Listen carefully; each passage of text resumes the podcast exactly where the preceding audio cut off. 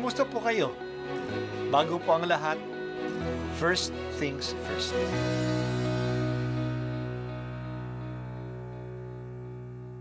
Good morning po. Sinisimulan po natin ngayon ang first things first. At dito po, tinatalakay natin sa unang bahagi ng umaga natin ay ang first readings na binabasa po sa banal na misa. Ito pong tinatalakay natin kasi madalas po kasi marami na tayong alam tungkol sa gospel readings. Pero konti po ang nagsasalita sa first readings. Pero ang first readings, bahagi din po yan ng Biblia, ng banal na kasulatan. Kaya susubaybayan po natin ang mga first readings, basahin po natin at kuminsan kailangan ng basahin ng dalawa o tatlong beses bago maintindihan kasi hindi po tayo sa familiar sa mga istorya at sa mga kaisipan na tinatalakay dito. Ang pagbasa mula sa aklat ni Esther Noong mga araw na iyon, labis na bagbag si Reyna Esther. Dumulog siya sa Panginoon. Ganito ang daing niya sa Panginoong Diyos ng Israel. Panginoon ko, tanging ikaw ang hari namin. Tulungan mo ako na ngayoy nag-iisa at walang ibang maaasahang tutulong kundi ikaw lamang. Haharap ako sa napakalaking panganib mula pa sa aking pagkabata Narinig ko na sa liping kinabibilangan ng aking angkan na ikaw, Panginoon, ang humirang sa Israel mula sa dinami-rami ng mga bansa at ikaw din ang sa panahong iyon ay pumili sa aming mga magulang upang maging iyong bayan magpakailanman. Tinupad mo ang lahat ng iyong ipinangako sa kanila.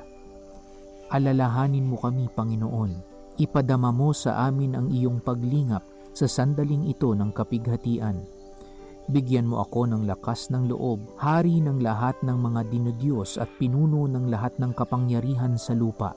Bigyan mo ako ng kakayahang magsalita sa harap ng leyong si Asuero upang maakit ang kaniyang puso na mamuhi sa taong kumakalaban sa amin at sa gayoy mapahamak siya kasama ng mga nakikipagsabwatan sa kanya. Iligtas mo kami Panginoon, tulungan mo ako ngayoy nag-iisa at walang ibang maaasahang tutulong kundi ikaw lamang. Ganap mong nababatid ang lahat.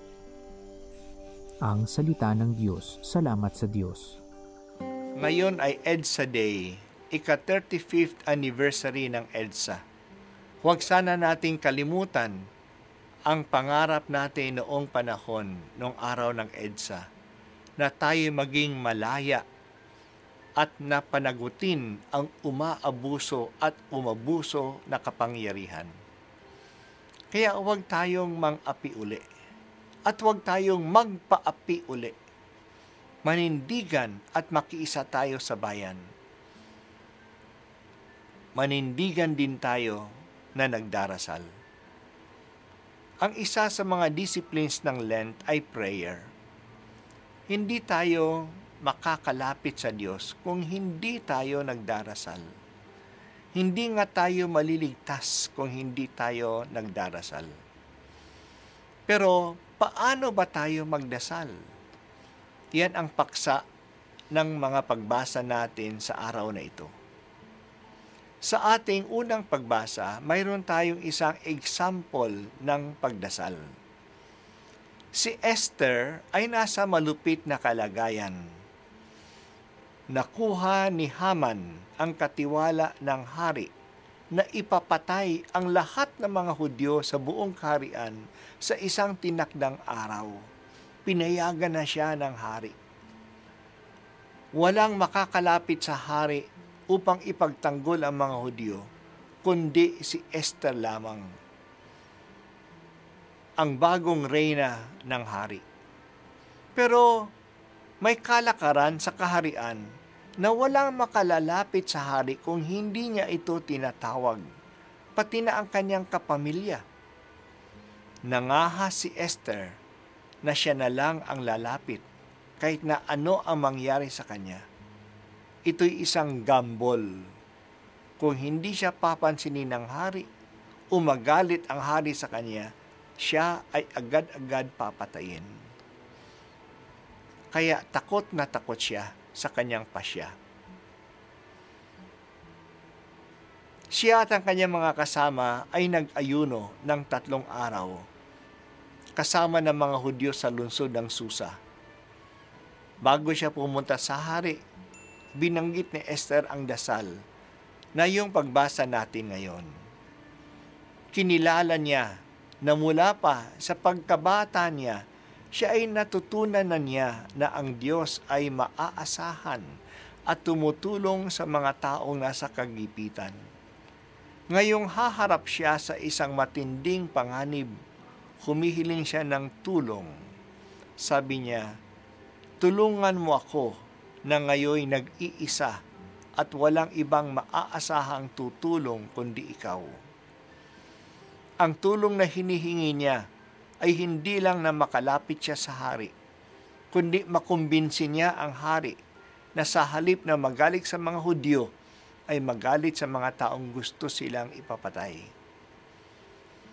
Ano ang aral na makukuha natin kay Esther sa pagbasang ito?